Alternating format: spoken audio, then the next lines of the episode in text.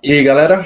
Rodrigo Montoro aqui. É, hoje vamos bater um papo sobre a pesquisa, né? E o que, vamos dizer, vamos chamar de capítulo zero, né?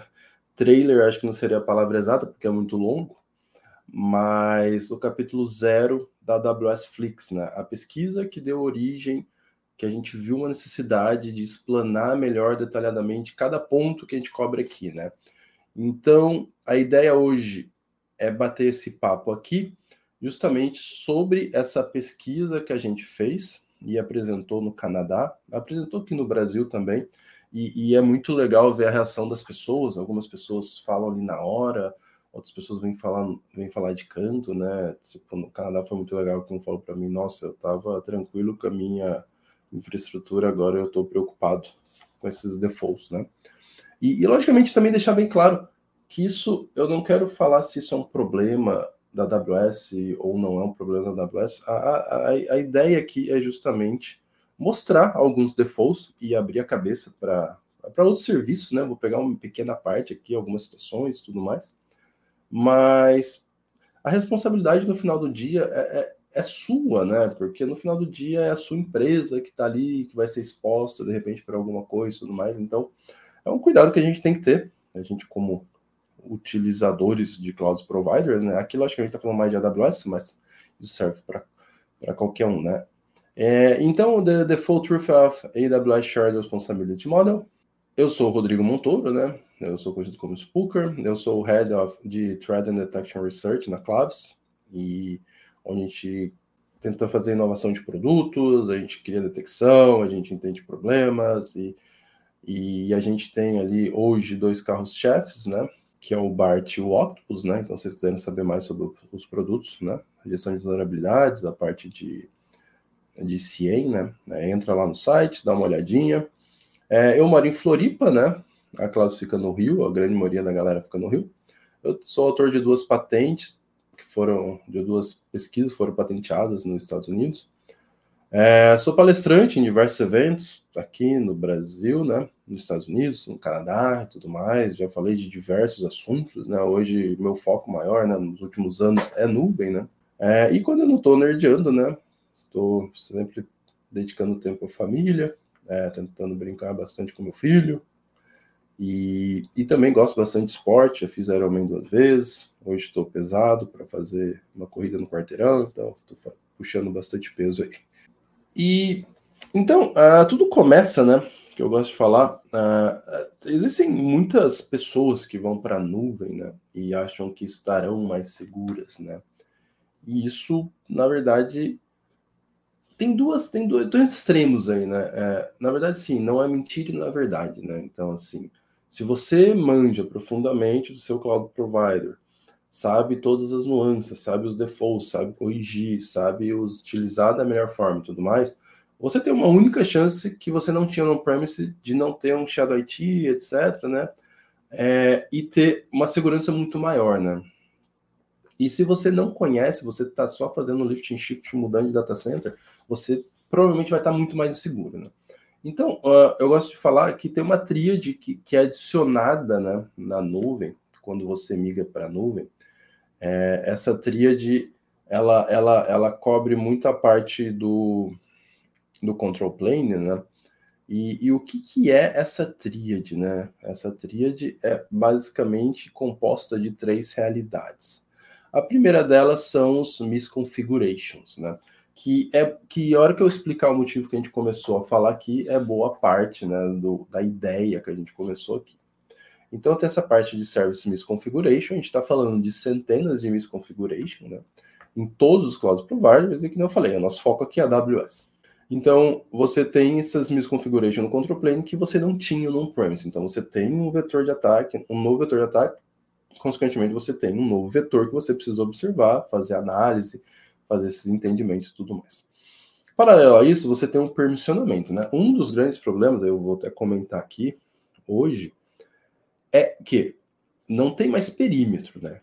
O perímetro hoje é a API da, do, do cloud provider, né? Então, se eu se vaza uma chave, vaza uma credencial, eu já caio direto, eu vou lá, configuro, já caio direto na API e cai dentro da sua conta, né? Não tem mais perímetro, né? Antigamente, se vazava um usuário, eu tinha que pegar ou cair dentro do seu perímetro para de repente usar um usuário de AD que vazou, essas coisas. Hoje, na nuvem, né? Então, falando específico da nuvem, não tem esse perímetro, né? O perímetro é você ter internet e tudo mais. E o permissionamento é o que, que torna esse perímetro muito vulnerável, né? Por quê? Porque existe uma hoje é, é muito comum você ter políticas permissivas e tudo mais, e a pessoa, a hora que vaza a chave, aquela chave tem muito direito, né? E, e, e o atacante consegue fazer bastante estrago. E, logicamente, junto com tudo isso, logicamente está falando de permissões em outros lugares, misconfiguration em outro lugar, né? Tudo no control plane. Você tem a parte de monitoramento. E essa parte de monitoramento é super importante, né? Você monitorar o control plane e saber o que você está monitorando. Saber quais actions você tem que monitorar, por quê, como monitora, como é que é um fluxo de ataque, como é que um cara vem, eleva privilégio no control plane, né, e tudo mais.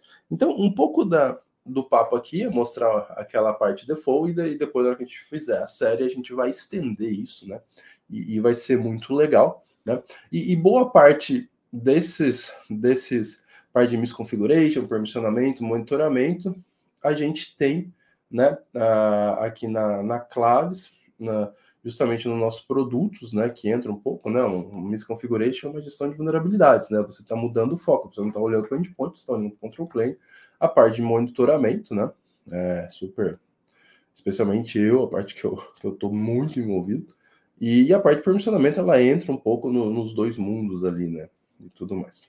E daí a motivação que surgiu essa, essa palestra, ela, ela, ela tipo assim, eu, é, geralmente, quem pesquisa, né? A gente está sempre lendo, fuçando, clicando, olhando as coisas, tentando tirar um coelho da cartola, né? E, e, e, geral, e, e muitas vezes as informações vão ali, você está com vários pontos de informação na sua cabeça, só que eles não se conectam, né? É, e daí, às vezes, é uma frustração, né? Você não consegue fazer as coisas e tudo mais, né? E juntamente com isso, né, vem essa parte da galera não entender direito o share de responsabilidade model. Né? Eu já falei um pouco aqui, né? A galera acha que vai para a nuvem, que é a responsabilidade do cloud provider, eu estou mais seguro, coloquei meus dados lá, o, o cloud provider é responsável por tudo, não vai dar problema nenhum tudo mais. Cara, lendo engano, né? Não vai ter muito problema, né? A questão é essa, né? Então é super importante entender o que te espera, né? E e nessas conversas, né, eu participei do Cloud Security Podcast, eu participei duas vezes, mas especialmente no meio do, do ano passado, né, já estamos no ano passado, 22, é, eu conversando com o Ashish, é, foi, é, geralmente antes de gravar, tem um, tem um papo anterior à gravação, né, e a gente começou a discutir, começou a fazer umas perguntas e tudo mais, para justamente ver o assunto, né, que, que a gente poderia falar, e e daí ele me ajudou muito a conectar esse ponto, porque a hora que ele falou assim, o título que a gente ia falar, como a gente ia falar e tudo mais, eu falei, cara, é isso que eu tava procurando, né? Eu não conseguia, eu conseguia pensar, mas não conseguia conectar os pontos para ter essa ideia, né? E, e daí foi, foi bem legal, porque eu, eu pegava, olhava as ferramentas, né? Porque a gente começou a falar de uncommon service, né? A gente começou a falar assim, tá, vamos ver os serviços incomuns, né? E daí você parar para pensar, você tá olhando o buraco mais embaixo, né? que são as coisas que pouca gente utiliza, né? E, e, e, esse papo, ele fez com que eu, eu, tipo assim, eu sou um cara otimista, geralmente, né? E eu pegava, olhava lá, detecções e tudo mais, né? Falava assim, pô, legal, né? Se você rodar um, um CSPM ali, você está falando que você vai ter milhares de finds, né? De informativos a critical, né? Mas você vai ter milhares de finds no ambiente comum, se rodar um CSPM, se você nunca rodou, nunca se preocupou você vai ter milhares de finds. Fala, pô, tá detectando coisa pra caramba, é super efetivo, né? Daí, depois desse papo, comecei a ter é, a visão do copo meio vazio, né? Então, foi, foi legal por vários lados, assim, tudo mais. E daí eu comecei a montar alguns números, né? Justamente que foram dando... É um, é um processo, né? Pesquisa é um processo, né? Um negócio que nasce e você fala, pô, descobri a América agora, né? É um processo, você vai conectando os pontos, vai fazendo isso, vai fazendo aquilo e consegue chegar em coisas legais, né? E, e, e daí eu, eu peguei algumas ferramentas, né? Open source e alguns repositórios abertos, né? Como diz o nosso querido Mercedes, né? O DataIO, né? Logicamente, DataIO baseado em informações que estão em GitHubs, em ferramentas, né? E eu comecei a mapear, né? Então eu peguei um CSPM que é muito utilizado, super, super bom, super efetivo tudo mais. é o Cloud Exploit, né? Ele era um projeto open source, foi comprado pela Aqua. E, e daí, se você olhar, ele tem mais ou menos 500 finds para AWS, né? Que 500 finds seriam 500 checagens, né? E se você olhar o copo cheio, que eu falei, você vai rodar esses 500 finds né, no, no seu ambiente você vai detectar lá milhares, né? Infelizmente, milhares de misconfiguration, né?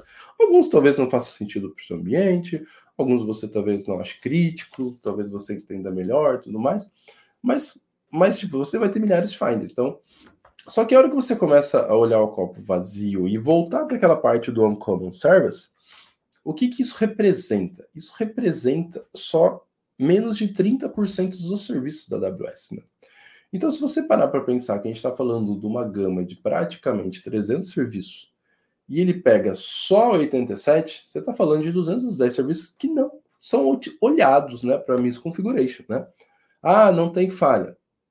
Assim, pode não ter falha? Pode não ter. Pode não ter problema? Pode não ter. Mas tem 210 serviços ali que podem ter falhas também, né? Então, assim, então, enquanto não parar, até para quem pesquisa, é um super campo aberto ali para você fazer um milhão de coisas, né? Talvez até aqui eu dê alguns insights, né, que sejam interessantes. Mas, então, daí também, é, eu comecei a olhar, tem umas pesquisas do Noah, Noah Dunn, né, que é da, Hermetic, é uma empresa trabalha com mínimo privilégio, assim, e ele fez uma pesquisa com o Pass Role, né? O Pass Role, vamos dizer, o serviço precisa, vai precisar de mais permissionamento, você, entre aspas, a, atache uma role, né? Pass a role para ele, né? E a role vai ter as permissões que ele precisa para executar as tarefas, né? E, e serviços que tem pass role, ele tende a ter mais problema no control plane, né? Não que, não que tem problemas.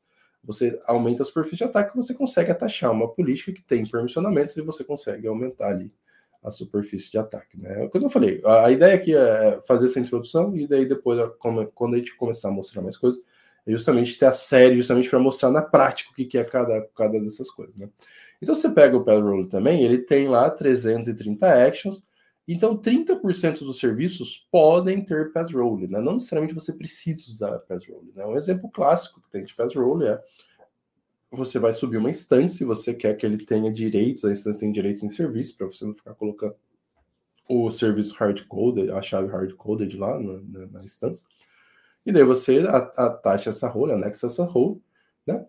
E daí você tem o direito de pass role para fazer isso, né? E, e daí, a hora que dá o run instance lá, ele sobe aquela role e daí ele consegue acessar o serviço porque ele tem esse direito, né? Então, assim, de cada três serviços, um vai ter pass role, né? Que são serviços que eu considero hoje, se eu fosse, se eu vou priorizar alguma das minhas pesquisas, eu olho bastante se ele está nessa listinha de password. E, e, daí olhando na parte de detecção, né? Na parte de detecção, que no meu caso é a mais legal, né? Mas brincadeiras à parte, eu olhei no repositório do Elastic Rules, né? Eu peguei repositórios abertos, né, gente? Eu não tinha acesso a nada fechado para validar melhor. Mas eu peguei repositório Elastic Rules, tinha 59 detecções, né? E se você quebrar por serviço, a gente está falando de 7% do serviço. Detecções de, no control plane de actions acontecendo em 7% do serviço. E eu nem estou falando de qualidade, tá? Não parei para olhar se essas regras têm alguns 100% de sentido, se elas vão gerar um milhão de falsos positivos e tudo mais. Estou falando de quantitativo, né? E no Sigma, logicamente, não podia deixar, tinha 31 detecções para AWS no dia que eu vi. E mais ou menos dá o mesmo porcentagem ali, a gente está falando de 7% em média ali, né? 20, 22 serviços cobertos. Então, assim, se está ruim na detecção do, de misconfiguration, na parte de detecção de ameaças está pior ainda, né? E tudo mais. Daí, com isso tudo misturado e tudo mais, né? Consegui tic-teco ali, deu match, vamos para cima. É, eu criei essa, essa ideia dessa, dessa talk, né? Daí eu fiquei fiquei pensando como é que eu posso chamar ela, né? Daí o default acho que se encaixou bem, né? O default, a verdade, né? Falha ali, né? Do default sobre o modelo de responsabilidade compartilhada. E justamente aqui eu abordo a parte do control plane, né? Que é essa parte da API, ou que você mexe na infraestrutura da nuvem e tudo mais. A parte do data plane, que para quem trabalha com resposta a incidente é um buraco negro na nuvem, porque a maioria dos serviços não vem com esses logs habilitados, você tem que ir lá e habilitar, você tem que entender que ele não existe, você tem que saber se você precisa, você tem que ir lá e tudo mais. Tem a parte do cross account, que é justamente você é, um, modo mais comum de você dar autorizar um SaaS, autorizar um parceiro, tudo mais. Você faz um cross account com a conta dele e ele tem permissão de executar as coisas na sua conta, né? Daí junta isso com permissionamento acessível, etc, né? Você viu que está formado aí o, o bonde da, da problemática, né? E o Uncommon Service, que é uma ideia aqui que, que eu estou tentando estruturar ela ainda melhor, assim, né? Porque Uncommon, o que, é Uncommon, né? Um negócio que eu não consegui ainda ter uma verdade absoluta sobre, mas... Então, baseado nisso, foi montada essa, essa, essa talk, né? E, e, a gente tem essa agendinha, né? É aquela introdução básica, ecossistema ali, control plane, o que, que é, como é que funciona, como é que gera os dados, onde que vem, que comem, que fazem, né? O default truth aqui entra muito como as coisas nascem na AWS por default, se você não mudar, você tem todos esses problemas que eu vou comentar. Logicamente, eu pego alguns serviços básicos e, e, e, não é que eu quero falar desses serviços específicos, né? É, é, que assim, eu quero que vocês usem ele de base de ideia para você mapear o serviço que você tem, né? Tá falando de 300 serviços, né? Talvez nunca. Tem serviço que ninguém nunca parou para fazer nada disso, né? O, o data plane, né? Que é a parte dos eventos que são gerados pelo serviço que você usa. Pô, se você usa um RDS, o log de auditoria, quem fez um update, um delete, não vem habilitado, tem que ir lá e habilitar o data plane. No S3, o bucket, quem acessou o arquivo, quem subiu o arquivo também não é logado. Né? Então, esse tipo de coisa. O cross account, que eu já falei, e os serviços em comum, e algumas conclusões. Né? Isso sendo dito, vamos começar com o ecossistema. Então, essa imagem é a mais clássica de todas, né? Tipo, a AWS Shared Responsibility Model, né? Então, se você pegar, a, a gente a AWS é responsável pela nuvem, né? E o, e o, e o, e o cliente é responsável pelo que está na nuvem, né? Então, se você for fazer, falar bem genérico, né? A AWS é responsável, especialmente se você fizer um lift and shift, né? É, a AWS até esse número não é um número do Dataio, né? É a Cientia fez esse estudo, né? Se você faz um lift and shift, né? Você sobe um monte de instâncias, instala as coisas na instância e tudo mais, que é o modo mais comum de quem está migrando para a nuvem, né? E não de quem está nascendo na nuvem. É, você mantém 92% das responsabilidades. Então você terceiriza muito pouco, né? Você está terceirizando o data center, né? Mas se você pegar a AWS é responsável pelo software, pelo storage, né, pelas bases de dados, pela rede, pela comunicação, pelos hardwares, né, pelas regiões, pela disponibilidade, banda, etc, etc. Né? E, o, e o cliente é responsável, você é responsável pelos seus, da seus, seus dados, né? você é responsável pelos patches do seu sistema operacional, você é responsável por criptografar seus dados, você responsável por controlar o acesso aos seus dados, né? Se você coloca seus dados lá, ele não vai magicamente ter autocontrole e falar ninguém pode acessar porque é um dado sensível. Você tem que ir lá e configurar isso, né? E daí, se você pegar alguns números da AWS, né? A gente está falando ali mais ou menos de 13 mil actions, né? Então, quando você está falando do control plane, o que acontece no control plane, fala, ah, cria uma instância, você vai ter lá esse 2 run instance, né? Daí, logicamente, tem outras, outras actions que são usadas ali, combinadas, porque só run instance não vai fazer todo o processo, né? Vai criar, às vezes, vai criar uma, um HD, vai conectar no security group, e etc, etc. Né? Então, você tem ali 13 mil actions que são divididos entre os 300 serviços, né? Tem serviço que tem ali centenas de actions, tem serviço que vai ter meia dúzia de actions, né? E tudo mais. É, tá em 18 mais regiões, eu, surgiu agora no final do. Na Reinvent, eles lançaram algumas regiões novas. Eu, então acho que acho que está em 21 regiões, mas eu não, não tenho esse número exato, para ser bem sincero. E essas actions, elas são divididas em cinco actions level. Então isso é importante saber, né? Por quê? Porque a hora que você vai monitorar, né? Nem é o nosso foco principal falar de monitoramento aqui, é, mas é importante saber a action está ocorrendo, qual que é o, o level dela, né? E, e, elas, e essas actions elas são divididas, né? Em cinco, em cinco levels, né? Que o mais comum, vamos dizer, é o list, né? Que, o que você vai listar o que você tem, né? Listar a, as configurações tudo mais, né? Lógico, geralmente é, é permissionamento que um CSPM precisaria, né? Eu preciso ver todos os recursos que você tem e ir lá ver quais configurações você tem. Daí eu vou lá, comparo com a minha base o que, que a as melhores práticas e eu vou lá e te, e te, e te entrego, vamos dizer, se tá ou não né, em compliance. Daí você tem o read, a gente vai falar do read, né? O read, ele tem uma conotação que você pensa assim, ah, só leitura, né? E esse leitura, ele é meio crítico, na verdade. Porque você pode ler dados, né? Então, você pode ler dados, talvez você não queira que o seu parceiro leia seus dados, né? Então, é bem comum os permissionamentos, né? Cross accounts aí excessivos, a gente vai cobrir isso aqui, a gente vai falar bastante disso. Tem a parte tag, né? Se você usa tagging no modo mais comum, né? É, tipo, cara, eu vou taguear para saber o departamento, para depois separar o billing e tudo mais. Ele não tem tantos problemas, né? Agora, se você usa o ABAC, né? Que eu particularmente não gosto, mas tem muita gente que usa, é, é justamente é, o Attribute Based Access Control, né? O tagging ele vira filtro, né? Então, daí ele se torna mais crítico, né? Mas se não for o caso, o tagging ali não tem essa criticidade. E daí entra a parte mais crítica, né? Que é justamente o rights e o permissions management, né?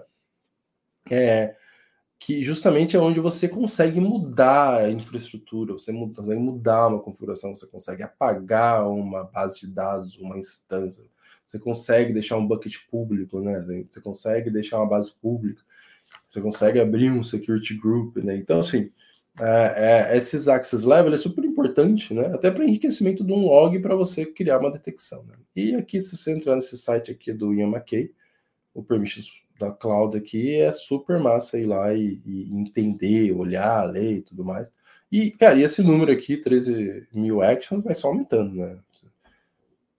talvez a gente chegue no final de 2023, início de 2024, tenha 20 mil actions, né? É um número que cresce absurdamente rápido, assim, porque quando vai saindo serviço, vai saindo melhorias, vai aparecendo mais actions, né? E, e daí como é que funciona, né? Que nem eu falei, hoje é, não tem mais perímetro, né? O perímetro é conseguir o usuário sem pular e logo, né? Então, assim, você vai ter um principal, né, que pode ser um usuário que tem uma chave, né, uma role ali, tudo mais, um usuário federado, uma aplicação. Ele faz essa autenticação, né, a partir do momento, ah, você está autenticado, tá tudo ok. Ele vai ver, vai, você vai ter as políticas que são atachadas nesse principal, né, anexadas ali. E daí, baseado nas permissões, é por isso que o permissionamento é super importante hoje, né? Então, assim, só os misconfigurations. Então, misconfiguration você tem dois tipos de misconfiguration. Tem o misconfiguration que ele expõe o dado, né? Ele expõe alguma coisa, né? Você pode ter lá um security group aberto para todo mundo. Se tiver uma aplicação atrás bugada ali, se você está exposto para todo mundo, né? Um RDP, um SSH, né? Ou você vai lá mesmo, você vai lá e o misconfiguration é deixar um bucket público. Né? Então, são ah, os, os misconfigs que são críticos, né? Mas o, o misconfig muitas vezes você é uma, é uma segunda, é o segundo estágio na cadeia de ataque, né? Então você tem que ir lá conseguir alguma coisa antes para depois chegar nesse né, para abusar isso. E, e, a chave, daí, ela, ela, ela não, né? Você tem a chave. Se você tiver um permissionamento excessivo, ele vai, já vai dar autorização, daí ele vai ver as actions que você pode executar, né? Então, baseado, a política é basicamente um conjunto de actions, né? Uma ou mais, ou todas, né? Se colocar um asterisco lá, são todas. E, e em quais recursos? Que você pode ir lá e executar aquelas actions, né? Então, basicamente, a hora que vazou a chave, você já faz a autenticação na API, AWS, sei lá, configura lá a ferramenta que você estiver usando. E baseado no permissionamento, você consegue. Então, a hora que você estrutura bem isso, né? Não, aqui não é, não é ideia, não é ficar falando disso, você, você mitiga bastante problema. E, e, daí você tem, né, a parte do permissionamento, das políticas, né, que você vai lá, né, você tem vários pontos que você pode é, se você pegar o manual do IAM, a gente está falando aí de duas mil páginas, sei lá quantas centenas de conditional, de não sei o que. Então, assim, é simples se você olhar o JSON ali, mas a hora que você vai colocar em prática, interligar tudo e fazer um monte de coisa, é, não é tão simples, né? Mas é super importante monitorar isso, de entender isso e melhorar. Mas, assim, uma das coisas que eu, que eu gosto de, de mencionar aqui é justamente o fato do deny, né? Então, assim, uma coisa que é super importante em mente é sempre assim, um deny, ele sempre vai ter privilégio, ele sempre vai ser mandatório. Você pode ter 100 allows, mil allows, em diferentes políticas, dando acesso àquilo. Se você tiver um deny, ele faz o overlap de todos os. Lá, ele tem o deny explícito, ele vale mais que independente de quantidade. Então, quando a gente está falando de, de fazer monitoramento, de fazer resposta a incidente, bloqueio, você vai lá e dá um deny em algumas actions, né? Tem uma action, tem uma política que é o Compromise Quarantine V2 lá, V2, que ela, ela, ela é justamente para isso, né? Você vai lá, pum, atacha ela no principal que você acha que vazou, né? E você tira as actions que a AWS considera as mais comuns quando uma chave vaza, né? Então, tipo, tipo tira algumas coisas como Run Instance, né? Que, que os, os CryptoMine usam muito, né? Na parte de modificar permissionamentos, se você tiver aí. Eles pegaram lá, logicamente, baseado a AWS é o que mais tem no de base, né? De qualquer lugar, para saber as actions que são as mais críticas. Mas é, esse é o fluxo, né? Então você tem diferentes lugares, você pode colocar denies de Service Control Policies, SCPs, para nenhuma conta poder fazer os negócios. Mas eu não vou entrar no mérito aqui, que não é o nosso foco. E, logicamente, se vem da, da, da, da Web Console, né, da console web, se vem via uma aplicação que usa SDK, se vem do CLI, né? e tudo mais, tudo que é gerado aqui, tudo que é digitado, clicado, executado, listado, independente do serviço, ele vai logar no nosso amigo CloudTrail. Né? O CloudTrail tem algumas poucas exceções, mas provavelmente o serviço que a maioria usa não é não está nessas exceções, é logado no CloudTrail. Então, o monitoramento de control plane, aquelas 13 mil actions lá, a grande maioria delas se elas forem utilizadas, elas vão gerar um evento no AWS CloudTrail, né? E existem algumas maneiras de você pegar né, essas informações do CloudTrail. E passada essa introdução básica do ecossistema aqui, vamos falar do default design. Então assim, eu peguei três serviços aqui, não, não três serviços na verdade. É, um é um serviço, mas é um start ali, né, IAM básico ali. Daí depois esse dois e um bucket S3. Né? Criei uma continha básica, né? E falei, vou simular o que de problemas a gente tem utilizando simplesmente esses três serviços, né? Então, como eu falei, eu criei uma conta AWS, né? E criei um usuário admin. Eu estou partindo do princípio que você não usa o root da sua conta para fazer as coisas, né? Então, assim, o mínimo do mínimo é não usar o root, né? Então, se você usa o root, né, complica demais proteger isso. Principalmente se criar uma chave começar a fazer automatização, se vazar a chave, ferrou, cara, acabou a vida. Então, basicamente, o que eu fiz? Eu criei, né, esse usuário na, na AWS e falei, tá, acabei de criar minha conta, coloquei meu cartão, fui lá, né, colhei a conta root, criei um usuário administrador e, e tudo mais. Quais são os problemas que eu tenho? Tipo, não fiz mais nada, não rodei no serviço, não fiz mais nada, né? Então, assim, eu mapeei aqui o que eu achei mais interessante. Né? Se você rodar um CSPM ali, vai ter mais ou menos uns 600 finds ali. E, logicamente, os finds, ele, a AWS, como ele roda tudo em regiões, né? então você tem esses problemas de ter múltiplas detecções para a mesma coisa, só que em regiões diferentes. Né?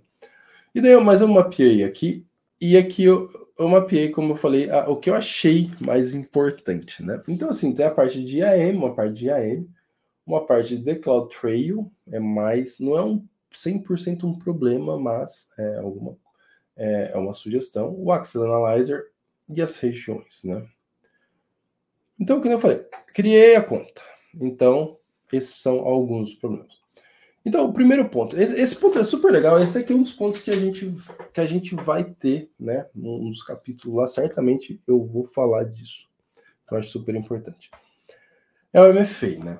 Por quê? Na verdade, você não é obrigado a ter MFA, nem para conta root, nem para admin, né? Eu acho que deveria ter uma obrigação. Mas até aí, né? Você, a conta é sua, você cuida disso, né? Então, assim, ter o root para MFA e ter o root para admin. Ponto mandatório, cara, não tem por que não ter.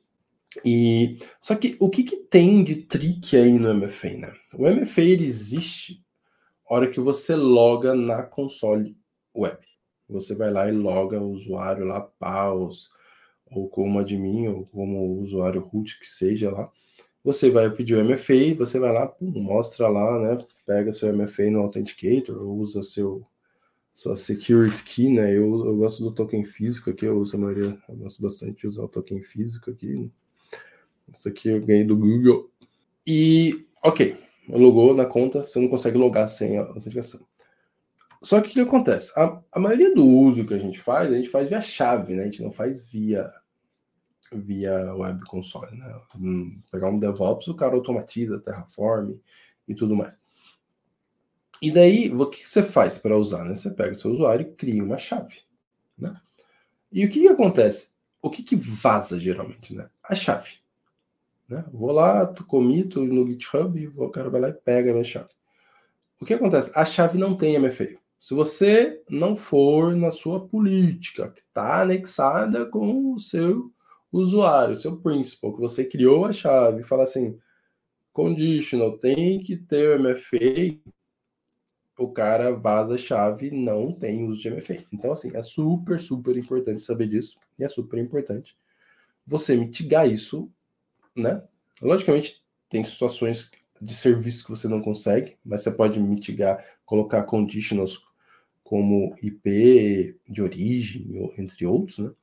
Então, essa parte da MFA é super importante saber desse detalhe, né? A, a password policy não, não vem configurada por padrão, né? Então você não precisa de caractere especial, não tem um tamanho. Na verdade, acho que tem até um tamanho mínimo, mas é pequeno, acho que são oito caracteres, né? não tem caractere especial, não tem que ter uppercase, lowercase e etc. Né? Como eu falei, não tem conditional né, no Administrator Access. Então, assim, cuida para usar as, as managed policies da AWS, porque você não tem conditional, nem consegue colocar, né? Você tem que criar uma policy sua.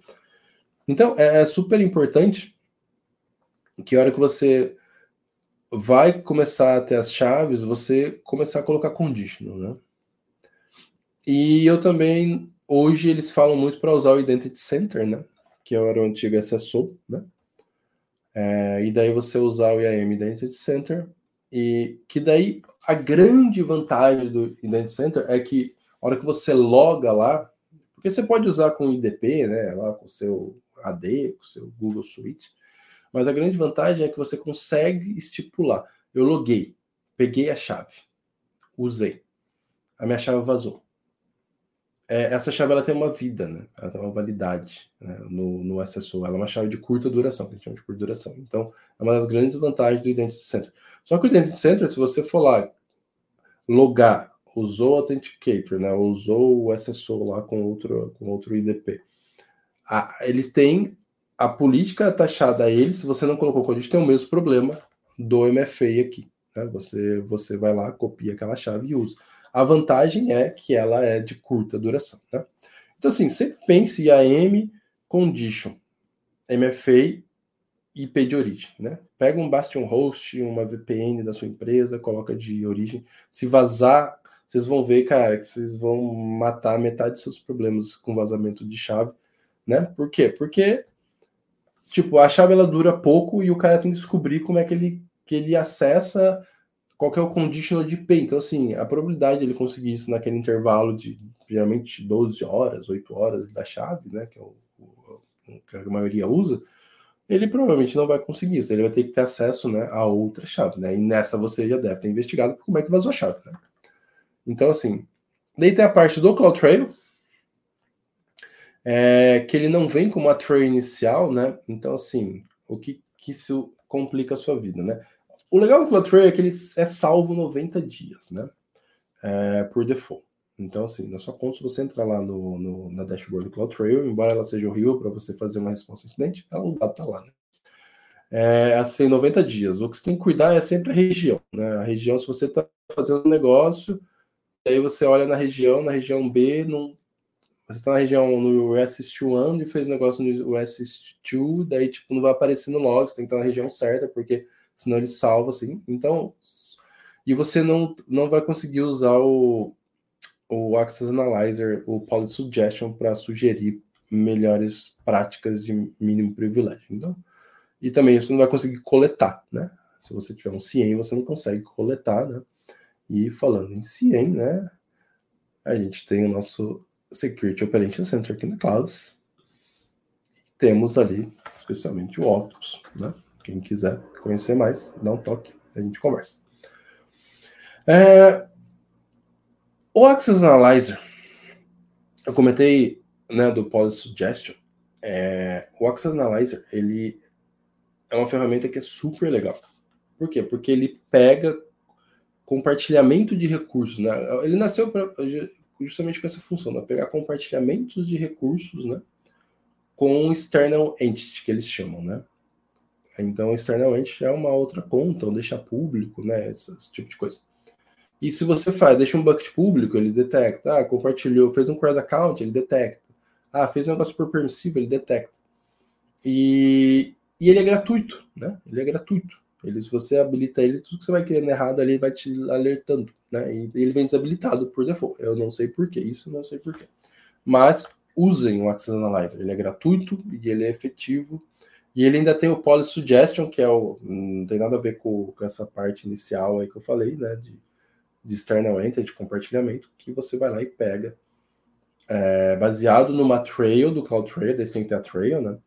Ele, você pega um principal, né? Que pode ser uma role, um usuário, é, ele vê o que esse usuário fez nos últimos 90, até nos últimos 90 dias, né? Para pegar na última semana, se quiser, último dia, é, e fala, ó, baseado no que esse cara usou, eu sugiro essa política para ele. Então ele te ajuda muito a você chegar no mínimo privilégio, no que a pessoa realmente precisa, porque, cara, se chegar e perguntar para um, um devel ou para qualquer pessoa, né, para um dev, Tipo, cara, o que você precisa? Ele não sabe exatamente o que ele precisa. Ele sabe que ele precisa do serviço ABC, mas na hora que tá falando de um serviço ABC, você não precisa de todas as actions. Né? Então, isso aqui ajuda bastante.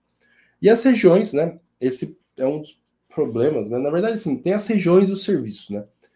Se, o ca... Se você pega o administrator, você consegue ir lá e usar qualquer serviço, né? Então, até eu tenho uma pesquisa sobre upstream, Tipo assim, ah, eu não uso upstream, mas você dá deny upstream? Não, então você está sujeito a ser abusado pelo upstream, porque o serviço está lá, né? Então, os serviços estão todos lá, né? E as regiões também estão todas lá, né? O CryptoMine é muito comum eles colocarem é, os, os mining em regiões que você não usa ultimamente, que geralmente você não está olhando para elas. Né?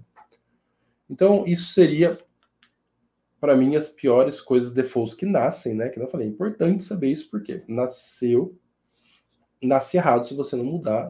então você tem que saber essas coisas. Né? Daí, qual que seria o segundo passo, né, gente? O segundo passo seria, tá beleza, então eu vou adicionar uma instância, né? Bem simples, né? Vou adicionar uma instância EC2, né? E quais os problemas uma instância EC2 podem trazer para o meu ambiente? Daí, o que foi mapeado é alguns problemas, algumas características de rede, a parte da instância, né? alguns cenários que, que possibilita ali, especialmente porque tem o pass role, né? Então, na parte de redes, né? A parte de redes, por default, as máquinas são criadas com IP público, né? Então, cuidem que são criadas com IP público, né? Então, você pode ter uma exposição indesejada, né? E tudo mais. E talvez, cara, é aquela história, o cara quer cair dentro da, da sua da sua do seu ambiente ali, se ele tem uma porta aberta ali, um serviço aberto, ele consegue cair para dentro ali e depois vai navegando a movimentação lateral, né? Outro detalhe é que todo security group ele tem o outbound, a saída, né? Ela ela é allow para N, né? Então, assim, se você quer ter uma paranoia maior, é importante você ir lá e tirar esse N, colocar um negócio mais sucinto, né? Justamente para o negócio não ficar tão tão aberto ali, né? Pô, política de fire é super importante, tem uma política de fire ali que que nos proteja, né? Que controle a saída, né? Para você não cair em qualquer coisa que o cara instala, ele sai, cria um, command, um command control e sem, sem muito trabalho, né? É, e, e, e, e, se você for no Next Next Finish, né? Criando um Windows ou um Linux da vida, o que, que acontece é que as portas de gerenciamento, né, SSH, se for RDP, se for Windows, elas vão serem abertas para N, né? Então, tem que cuidar isso para você não ficar com esses protocolos abertos, né? E ter uma surpresa aí desagradável. Na parte da instância, você tem um primeiro problema, né? O EBS Encryption Disable, né? Então, quando você, você fala lá do WebS, é o, é o disco, né? Então, por default, o disco é criado sem criptografia. Né? E, e, o que, que, isso quer dizer? Isso por si só, se você parar pensar, pô, quem vai entrar no data center da AWS e roubar meu HD, né? Tipo, pô, se você pensar numa máquina antigamente, que o cara podia roubar a máquina e acabar com embaixo do braço, faz sentido, né? Daí você não queria que, ela, que ele pegasse e montasse na, na, junto com a máquina dele e acessasse os dados. Na AWS isso provavelmente não vai acontecer, né? Estatisticamente a probabilidade é, é muito baixa. Mas o problema disso aqui é que se você cria a máquina com EBS sem criptografia, quando você faz o snapshot para um backup e tudo mais, ele também vai sem criptografia. Você não consegue forçar a criptografia, sua EBS da máquina não tem criptografia. Então você tem que ter criptografia para justamente o, EB, o snapshot ser, ser criptografado. E por que o snapshot tem que ser criptografado? Porque o snapshot pode ficar público, né? Ou você pode ir lá compartilhar o snapshot e deixar ele público. Tem uma pesquisa super legal na, na DEFCON. Agora. DEFCON alguma coisa uns três anos atrás, 2019, se eu não me engano. Tem uma pesquisa super legal que o cara ele fala justamente sobre isso, que ele achou dado sensível, porque tem um comando lá, acho que é o Describe Image, que lista todas as snapshots, imagens que estão públicas. Então, tipo assim, qualquer pessoa pode montar no ambiente dele a AWS.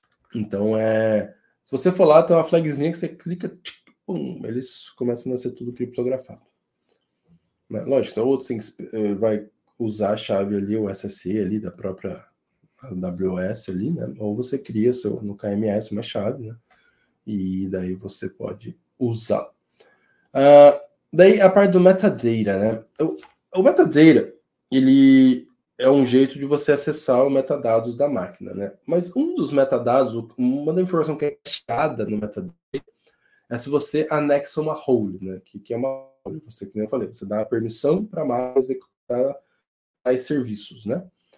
E, e daí a hora que essa essa chave é cacheada no metadata e, e se eu conseguir acessar ela, só que ela só consegue acessar a partir, né? Que ela só que ela saindo a partir dela, né? ela tem que sair a conexão, né? Aquele P maluco lá, um 69254, 69254. Daí tem um caminho ali, o barra, alguma coisa, você vai montando ali, que é o nomenclatura padrão. E daí o último campo é o nome da role, né? Que você coloca o campo antes, ele lista as roles que tem ali, você coloca o nome daí. E daí você tem acesso à chave, né? É uma ASIA, né? Uma chave temporária, mas você tem acesso a essa chave e daí você provavelmente consegue pivotear com outros privilégios que aquela instância tem, né? Você invadiu a instância da instância tem aquela chave, você pega aquela chave você pivoteia para o control plane, né? Foi o que aconteceu no caso mais emblemático que tem, né? O caso do Capital One, justamente uma falha no application file, ele conseguia fazer um server-side request forger, né, e mudar o cabeçalho ali. E a partir daquela mudança de cabeçalho, ele conseguiu descobrir que tinha uma, uma roleta achada, ele viu que tinha privilégio, ela, né, no caso, a Paige Thompson, é, e, e com isso ela conseguiu pivotear para a nuvem, daí aquela chave tinha acesso a S3, daí lógico, daí entra alguns algumas características que não deveria estar ali, mas não vou entrar nesse mérito. Mas ela tem acesso a essa chave, eu acho que se não me engano era um S3 Full Access, um S3 Read Access, né? Mas o Read Access ele dá acesso a todos os buckets que tiver naquela conta. Daí tinha, ela fez um sync, né? Daí fica trivial, dá um, um comando sync, copiou tudo para a máquina dela, e, porra, vazamento fodástico, assim, Capital One se ferrou, coitado. E, só que daí surgiu o Metadata V2. Mas se você não mudar a sua instância para Metadata V2, que daí tem proteções quando a Server-Side Request Forward te dá uma proteção extra, é, você, todas as suas máquinas saem com V1 ainda, né? É, a parte de evento da máquina, né? Daí a gente já passa aqui, eventos, elas são desabilitados, né? Você, o CloudWatch Logs não vem habilitado por default, né? Você tem que habilitar para coletar aqueles logs, você tem que monitorar as instâncias, por motivo A, B ou C, você tem que habilitar isso, né? E os updates é sua responsabilidade, né? Que nem eu falei, ele te dá o device e o sistema operacional, mas a partir do momento ali, é, tem que rodar lá o update, apt update, ou seja lá o sistema operacional que você está usando, e fazer os updates, porque senão você fica desatualizado. E para acessar a máquina, geralmente você, é, o acesso é via chave, né? E a hora que você baixa, que parece um detalhe, né? Mas eu acho que, tipo assim, quanto menos detalhes você tiver sujeito, você, mais você está protegido. Né? A hora que você baixa o PEN, o PEN ele não tem senha, né? Então, se você conseguir colocar uma senha no PEN, você cria uma nova camada de dificuldade, porque se você precisa vazar o PEN e o cara souber a IP, ele ainda tem que descobrir a senha. Então, você coloca uma camada a mais ali. Né? Eu sempre falo que um dos grandes papéis que o Blue Team tem é tornar a vida do atacante difícil para ele desistir, né? Porque essa, é porque se ele ficar batendo uma hora ele cai lá dentro, né, cara? Infelizmente é uma briga muitas vezes injusta, né? O atacante contra a defesa. E daí cenários, né? Eu até já comentei, né? O carro é taxado no Service Request Folder, né? Ou vazamento da própria key aqui sem senha. E daí para finalizar esse cenário simples, que eu falei, gente, eu não tô querendo especificar é, esse falar, não, esse serviço não tem vários. Cara, não é essa a ideia. A ideia é mostrar esse serviço justamente para abrir sua cabeça para você, a hora que você for usar o serviço, você falar assim, porra, eu tenho que olhar realmente se daqui. Eu vou tentar fazer o um mind map desse serviço e entender melhor, porque porque depois você pega de surpresa, que eu falei, cara, no final do dia, né? Não é questão de estar certo ou errado no modelo de responsabilidade compartilhada. Ah, pô, isso aqui talvez fosse responsabilidade mais de A ou de B. Mas no final do dia o nome da sua empresa vai, vai para a notícia, né, cara? Então, assim, assume todas as responsabilidades que conseguir, né? E, e terceiriza o mínimo possível. Daí eu fui lá e adicionei um bucket S3. Pô, cenáriozinho bem clássico, né? Queria usar de mim, queria uma instância, queria um bucket. E daí o que, que o bucket me adiciona de problema, né? O bucket ele me adiciona alguns probleminhas. Né? E daí, um dos problemas clássicos que, que eu já entro, né? Que depois a gente vai falar nos próximos slides, mas já entra, é o data plane, né? Então, é, daí control plane e a parte do próprio bucket. Então, se você pegar o S3, você tem a parte de, do data plane, né? Isso aqui, para mim, é super importante você saber. Né? Porque se você pegar as actions relacionadas à manipulação, né? Você pegar as actions relacionadas à manipulação dos dados, dos objetos no seu bucket, é, você tem, né? Que habilitar o log, senão você não sabe quem acessou, você não sabe. Tipo assim, Pô, meu bucket estava público e acessaram ele. Quem acessou os dados? Se você não habilitou isso, você não tem como saber quem acessou os dados. É, é quase um centro e chora. Então, assim, se você tem.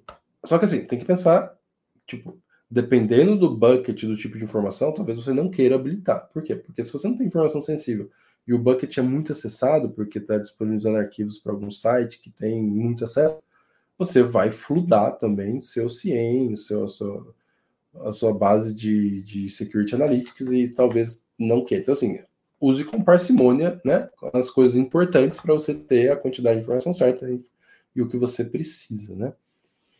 É, daí tem a parte do control plane, né? Tem duas coisas que são bem características aqui, né? A primeira, ela, existe uma flag que chama Block Public Access, né? Essa flag, ela, ela é importante, né? Por que ela é importante? Porque ela, ela justamente você vai lá, habilita ela, e daí qualquer pessoa pode tentar deixar um bucket público, mas ele não vai ficar público que você separa. Ela está bloqueando que não pode ficar público. Né? Se você for via web console, é, via console web, se você for no Next Next Finish, ele, a flagzinha tá marcada e ele vai criar o bucket com isso, com isso habilitado. Se você for via Terraform CLI, não vai habilitado, ele vai disable, né? Então, qualquer pessoa que for lá e clicar numa CL da vida, ou clicar, colocar uma política lá de principal asterisco, o bucket fica público, né? E tudo mais. Esse é um ponto legal, porque quando eu fiz essa palestra, não tinha isso. E agora saiu uma, até uma informação da AWS, é, que a partir de abril isso aqui vai ser habilitado por default. Né? Então, logicamente, o que é importante? Você controlar que, ah, mas agora então eu estou protegido. Cara, mas você tem que tirar a permissão de desabilitar essa flag de quem tem acesso a isso, né? Então você tem que pensar nisso, tá? E daí você tem o Presign URL. Né? O Presign URL é uma funcionalidade legal, tem muita empresa que usa, né, para disponibilizar arquivos, né? Então você tem um bucket privado, né? O bucket não está público, mas você quer disponibilizar um arquivo que está lá, você vai lá, assina ele, né? Esse Presign URL, vai gerar uma URL, e a sua URL você passar para qualquer pessoa, se tiver dentro do, do tempo de expiração dela, a pessoa clica e baixa o arquivo, né? E, e, o que, que, é o problema aqui? O Presign URL não é logado, né? Ele é uma ação que eles falam que acontece na máquina, né? É, no site client, no client side, né? lá do cliente. E a hora que você gera esse presign, ele não bate no CloudTrail, não bate da API, né? Você simplesmente gera com a sua chave. E então esse presign ele não é logado. Né? Então, assim, se eu pego, faço isso e passo para alguém, a pessoa acessa os dados. E daí, se você junta que os eventos de GETs estão desabilitados, ele pode ser uma puta ferramenta de filtração acontecendo no seu ambiente e você não sabe, né? E se você tem habilitado o data plane, vai aparecer a chave de quem gerou, né? Então você consegue achar quem foi o originador. E mais importante, você detecta, né? Logicamente, você detectou que já vazou, né? Então já é um problemaço. Mas é melhor detectar que já vazou do que alguém te avisar que vazou, né? Tudo mais. E algumas das características no bucket, né, não tem versionamento, né? Então, se você lá apagar, vai embora os dados, né? Logicamente, o versionamento ele gera custo, porque vai manter uma cópia né, da versão passada, mas dependendo do tipo de ambiente, é super recomendável. E ele, o, o bucket, ele, ele, ele, é, ele é um endpoint, uma URL, né? HTTP lá, vai ter geralmente o nome do bucket, ponto, S3, a região lá e ele não obriga você a usar SSL, né? Então você fica sujeito a fazer uma endemina no HTTP ali, tentar fazer alguma coisa. Então o enforce é legal de fazer, né? Então, então como eu falei, a ideia aqui era basicamente mostrar algumas características que eu acho importante em, em num, num, começo de conta, mais dois serviços, né? No começo ali é um pouco de AM e tudo mais, né? Algumas coisas vão ser melhoradas, mas é super importante saber isso, tá, gente? E logicamente, a gente continuando aqui, é, a gente vai ver, né? Deixa eu tentar maximizar aqui um pouquinho. A gente vai ver, né, que, tipo, basicamente, uma conta inicial com S3 e um S2, você tem ali já muita característica que você tem que parar para arrumar, porque é o default, né? É o default, né? E, e, e eles e muitas dessas coisas têm correção pela AWS. Ela não vem default, você tem que ir lá mudar, né? Então, quanto mais você dificultar a vida, você melhorar a sua, sua conta, maior a chance de você não ter problemas. E daí tem mais algumas características aqui, né? VPC endpoint, né? É, quando você quer fazer que o tráfego só circule, não saia para a internet, só circule dentro do ambiente AWS, né? Porque senão toda a chamada, requisições de endpoints da AWS para fazer alguma coisa, ela vai para a internet. Mesmo que estando, estando na AWS, ela sai para ir na API, né? Daí você cria um, um endpoint, né? E você conecta no serviço que você precisa via métodos internos, não sai para a internet, né? Tudo mais. Só que se você pegar, tem o Policy Resource asterisco, né? E o que, que, o que, que é o problema aqui? A hora que você usa o Resource asterisco, você está falando de qualquer resource da AWS. E esse resource não necessariamente está na sua conta. Né? Então tem uma tal, que até tem uma tal que da Sans, se não me engano, que justamente o, é, o pessoal fala é, de fazer esse filtration né, via VPC endpoint, né? Que o cara ele cai dentro de uma máquina que está, entre aspas, incomunicável com o mundo, né?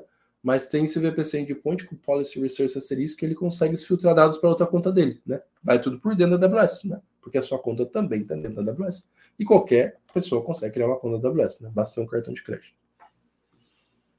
O IAM, né, que eu falei, evitar as managed policies, porque o resource geralmente é asterisco, porque a managed policies são políticas da AWS para ser usado em todas as contas, não tem como eles especificarem resource, né?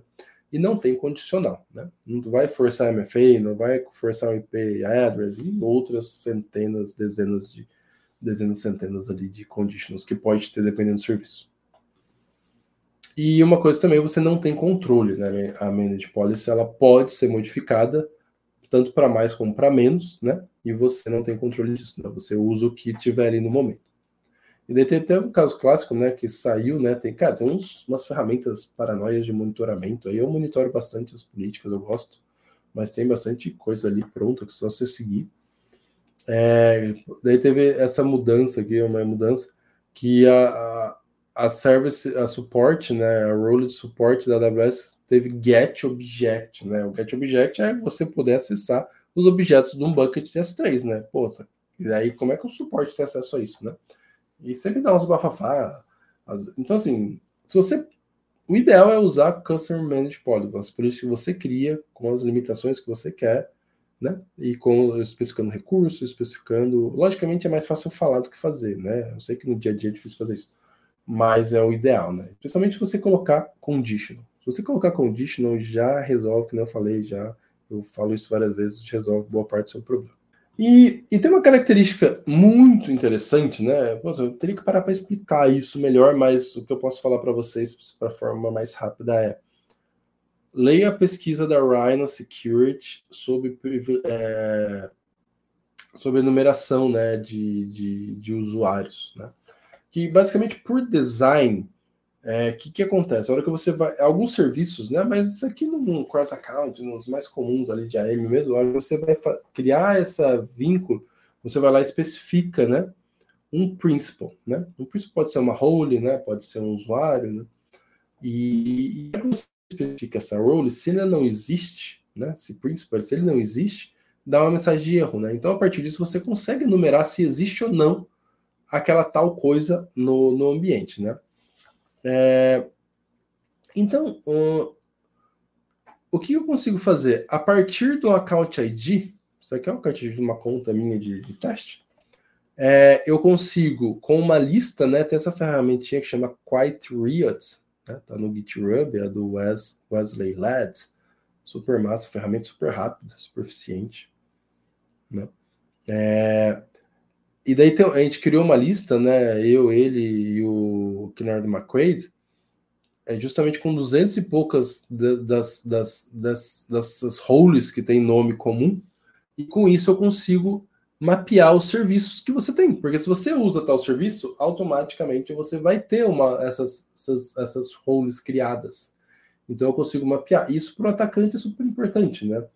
Porque ele consegue ver se você tem uma estrutura, uma base de segurança, se você está usando Security Hub Organization, se você está usando GuardDuty, se você está usando é, algumas outras ferramentas, né? E ele consegue saber mais, fazer um recon muito legal da sua conta, né?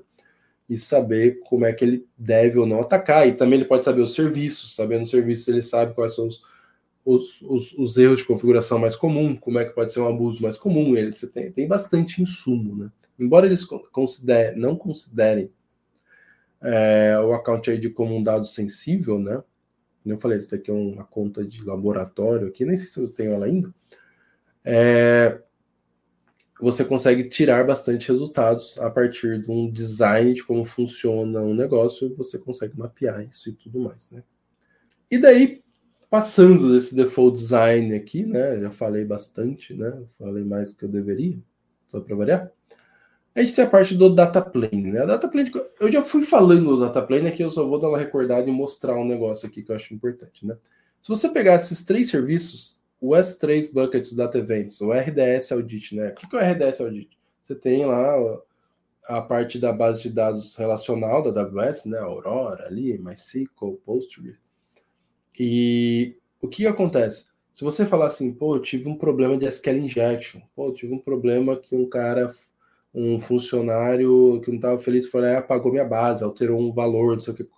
Eu preciso fazer a resposta incidente disso, né? Não tem auditoria de quem fez uma alteração, update, etc. Não é por default habilitada. Você tem que ir lá e habilitar. Por que esses logs não são habilitados por default? Porque gera custo, né? Você tem que armazenar ele em algum lugar e gera custo. Então, por default, eles vêm desabilitados, né? Ele e vários, né? O EKS é a mesma coisa a parte do Kubernetes e tudo mais, se você não for lá e habilitar a parte do log da API e tudo mais, onde você consegue criar detecções, ela não é habilitada também, né? E, e o Matt Fuller, né, ele fez esse artigo né, em 2021, né, na verdade está completando dois anos, deve estar um pouco desatualizado, lógico, né, faltando serviço, detalhes, que justamente ele mostra os serviços da AWS ali, tem uma lista bem ampla ali. O serviço que vem, é, como é que você consegue pegar esse log, né? Se vai ser via CloudWatch, S3, Kinesis, né? Tudo mais. E, e se eles vêm habilitados por default ou não, né? Então, eu recomendo muito que vocês pesquisem esse artigo ali, olhem se os serviços de vocês são habilitados e se preparem, né? Porque a gente não escolhe se vai sofrer um incidente ou não, né? E se sofrer, a gente tem que conseguir responder. Então, essa parte do data plane né, é uma parte clássica de não ter log para quem trabalha em resposta A maioria das empresas descobre na dor que não tinha um log, né? Então, infelizmente, não é o melhor momento, mas, né? Estou tentando aqui passar que vocês habilitem ele antes. Logicamente, eu falo, Vê se tem dado sensível, vê se faz sentido, né? Faz uma modelagem de ameaça, entenda ali o que você precisa. E daí, falando das três buckets, né? Daí você pega, né? Hoje, diminuiu esse número, até teve um update ontem, não atualizei aqui, porque eles fizeram um reindex. Tá? Essa, essa, informação aqui é da Grey Hat Warfare, né? Assim. Olha lá, ele indexa buckets de todos os players aí, praticamente. DigitalOcean, GCP, Azure e AWS. Estava com 449 mil aqui, buckets abertos, públicos, né? Eles fizeram um reindex lá que está com 300 e poucos mil. É bucket, porra, é bucket pra caramba, né? Mas diminuiu bastante. É, e daí você pega, geralmente, o maior vetor de vazamento de dados, né? Daí você pega, você pegar as notícias, né? Tem informação pra caramba.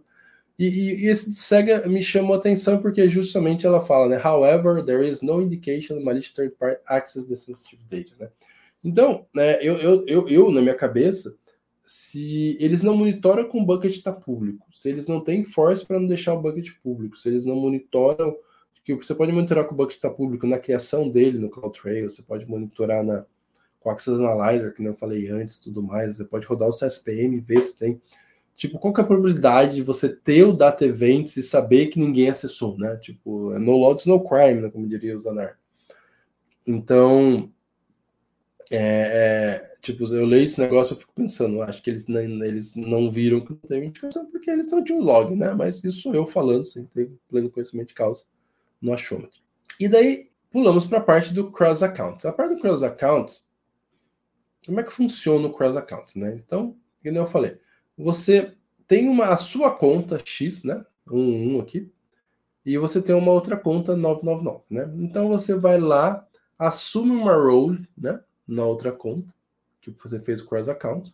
Essa role vai ter um permissionamento, ela vai te retornar as chaves, né? Geralmente vai te, é, isso é under the the, the, the né? Como é que fala? É, por baixo dos panos ali, né? É, vai te retornar e a partir disso você vai ter o direito de acessar o serviço daquela conta, né, que você foi realizado o cross account. E, e, daí, com isso, eu vou contar duas histórias rápidas aqui, né? Duas histórias. Então, a primeira dela é uma da Splunk, né? É... A Splunk, né? Eu estava falando com, com o engenheiro da Splunk, perguntando ah, qual que é o permissionamento que a gente dá, né, para pegar as informações da AWS e tudo mais. Daí ele me passou esse link aqui da Splunk na época, né? E daí eu falei assim, na hora que eu bati o olho, eu falei assim, meu irmão, né? que, que, que show de horror. E daí eu rodei o Cloudplane, que é uma ferramenta que eu gosto bastante para analisar política, uh, permissionamento excessivo, né? E, cara, tinha S3 Get Object, lógico que ele tem que ter Get Object, mas não no, em tudo, né?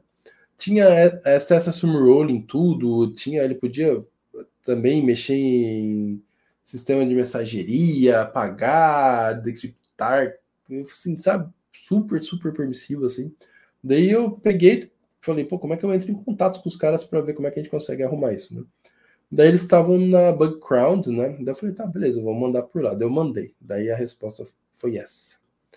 Daí a primeira parte é the documentation states clear that the policy is a sample, né? Tipo assim, daí eu falei assim, porra, o cara faz um sample que, tipo assim, justamente se eu não sei o que fazer, o que eu vou fazer? Eu vou no site do fabricante, né? Que eu estou fazendo o negócio, vou ver um sample e vou usar como se ele fosse correto, né?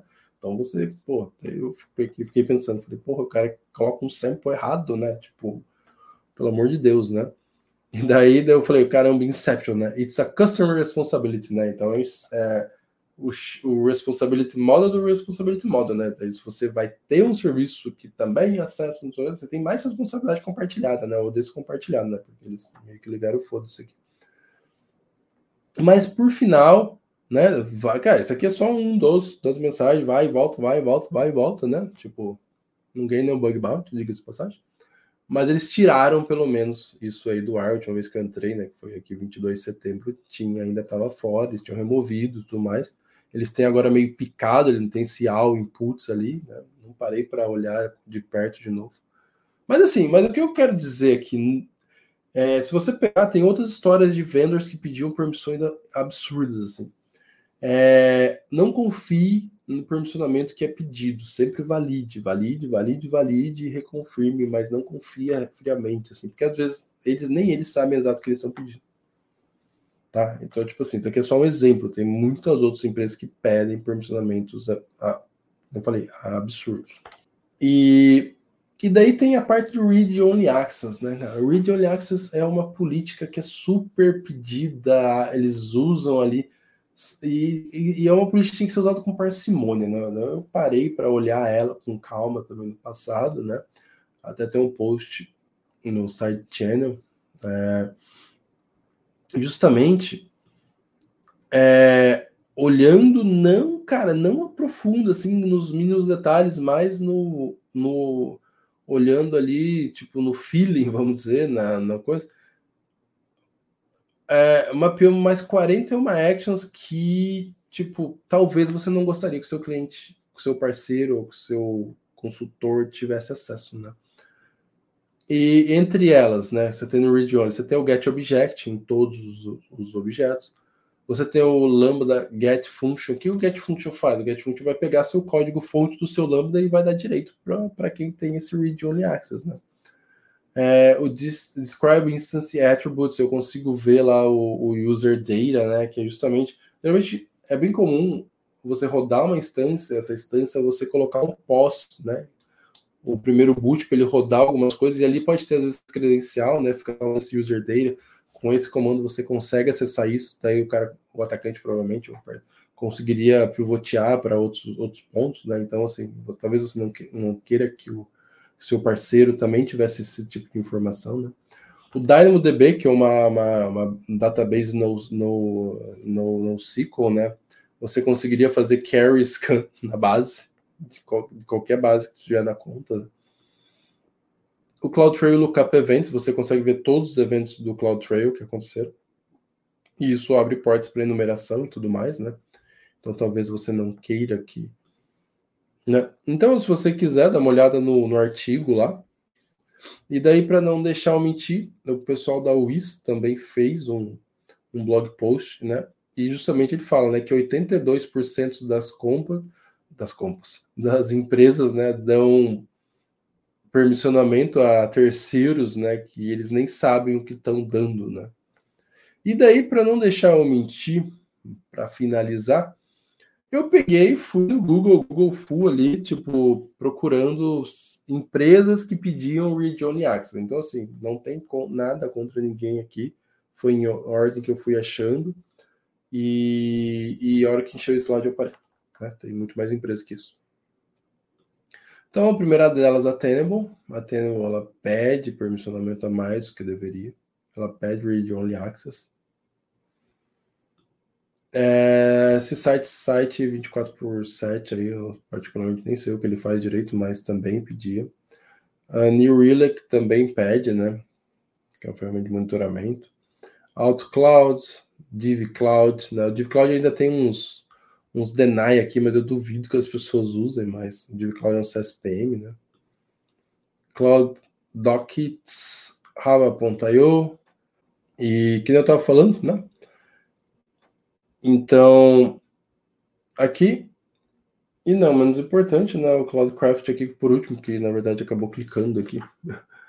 e, e tudo mais. Então, é, isso aqui nem eu falei, encheu aqui, tem muito mais empresa que faz isso, né? E não só o Read Only, Read Only é só um detalhe, tá, gente? É, eu falei, a ideia é sempre abrir a cabeça, né? Vamos pensar como um todo aqui, né?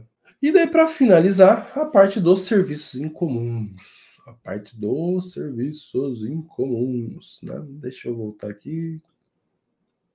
É, a parte de serviço comum. E, e a parte de serviço em comum, a, a, minha primeira pergunta, né? A primeira pergunta, até estava conversando com a Xixi depois, né, eu participei de novo do, do, do podcast dele.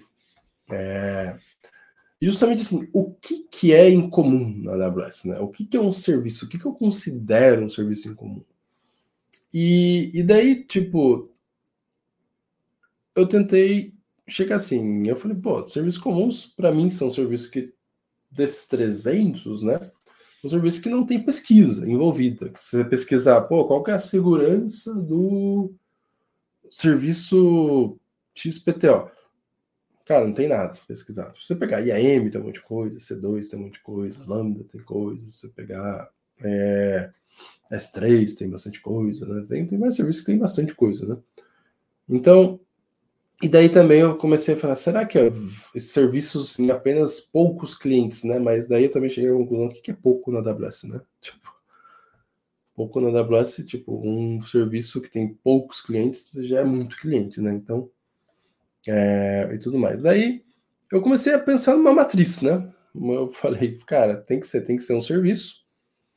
Qual que é o, o nível de criticidade do para ele, para você, né? Para sua empresa. Então é um negócio meio meio contextualizado, né? A parte de qual conhecimento seu sobre isso, né? Então acho que isso é super importante, né? Quanto eu e meu time conhecemos sobre isso, né? e o que, que existe no mundo, né? Tipo, cara, tem bastante coisa, não tem nada, etc, etc, né? E daí você vai chegar com um Cloud Service Threat Score, você vai chegar com uma nota de ameaças que aquele serviço tem. Então, isso que eu considero incomum ou não, né? Então, tipo assim, é, eu iria por esse caminho, né? E, e, foi muito engraçado que enquanto eu estava ali esperando, né, para ir para o Canadá, né, é, e, pô, eu moro em Floripa, né? E às vezes Floripa tem umas conexão para ir para fora do país, aquelas bem legal, assim, né? Você fica 10 horas no aeroporto, 14 horas no aeroporto. Essa não foi o caso, eu fiquei só 6 horas, né? E daí eu tava lá na, na salinha, lá, comendo um pouquinho. E daí, lógico, mexendo, cara, vou pirar na nuvem aqui, né? Não tem nada o que fazer mesmo. O tempo passa mais rápido. E daí, eles estavam falando bastante já do Identity Center, né? Que tinha mudado o nome, vamos migrar, não vamos usar, não vamos usar mais, tudo, forçar mais o marketing em cima disso, mais. Eu falei, tá, mas se eu comparar usando o IAM básico, né? E e eu detecto as coisas que aconteceriam nessa SSO, daí eu peguei, né? E, e, mapeei aqui de forma simplista, né? Mapeei, peguei as informações que estão por aí, né? É, então, se pegar o IAM, fazer um privilege escalation, geralmente o attach policy, né, asterisco policy, attach user policy, você sobe o privilege, daí você atacha uma política de administrador, attach group policy, attach role, é, role policy, né, tem um monte de attach asterisco ali. Para fazer uma persistência, vou fazer um create user, né, para fazer uma, um bypass de, de defesa, vou desativar o MFA, né, daí eu só preciso do usuário sem para detectar um login, né? Eu vou, eu vou pegar o console login com sucesso, né?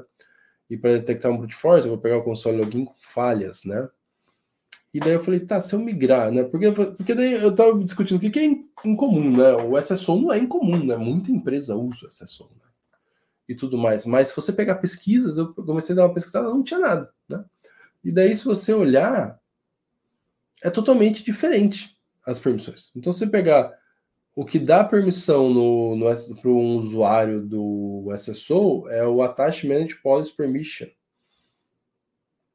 To Permission Set, né? Você tem o Permission Set, você atacha a política e daí você, o usuário, está nesse permission, anexado a esse Permission Set. Você pegar a persistência é um create user, mas em cima de outro event source.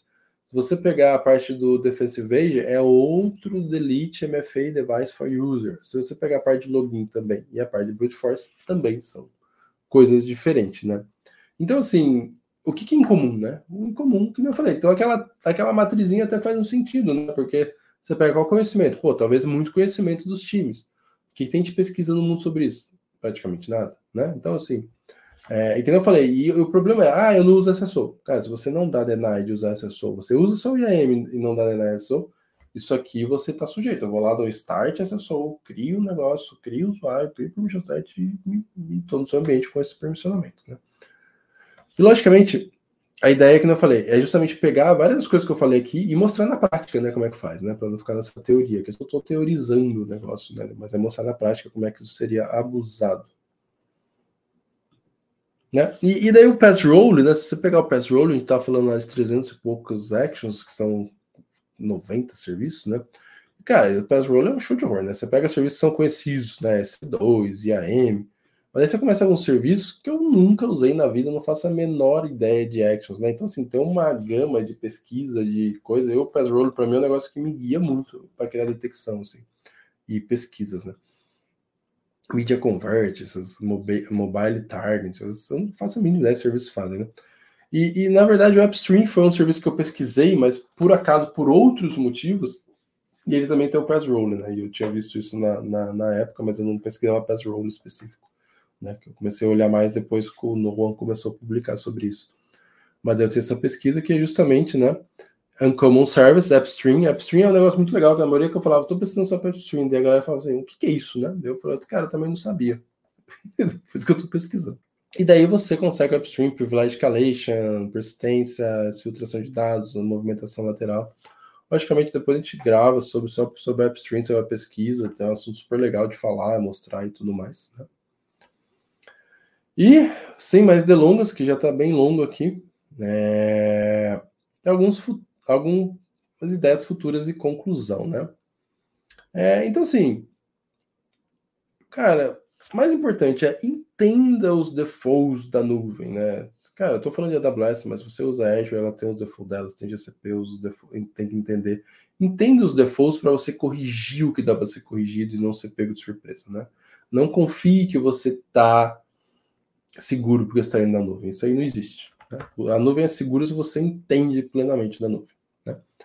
É, validar cross-account né? e parceiros, permissionamentos é importantíssimo. É mais importante ainda porque você não tem controle da nuvem do, do seu parceiro. Né? Então, assim, se você não tem controle do seu parceiro, ela pode, você pode fazer uma nuvem super legal, segura e tudo mais. Essa nuvem do cara tem um cross-account com você e ela não está segura, é, o cara cai dentro, está com permissionamento excessivo, cara, toda a sua segurança foi por água abaixo, né?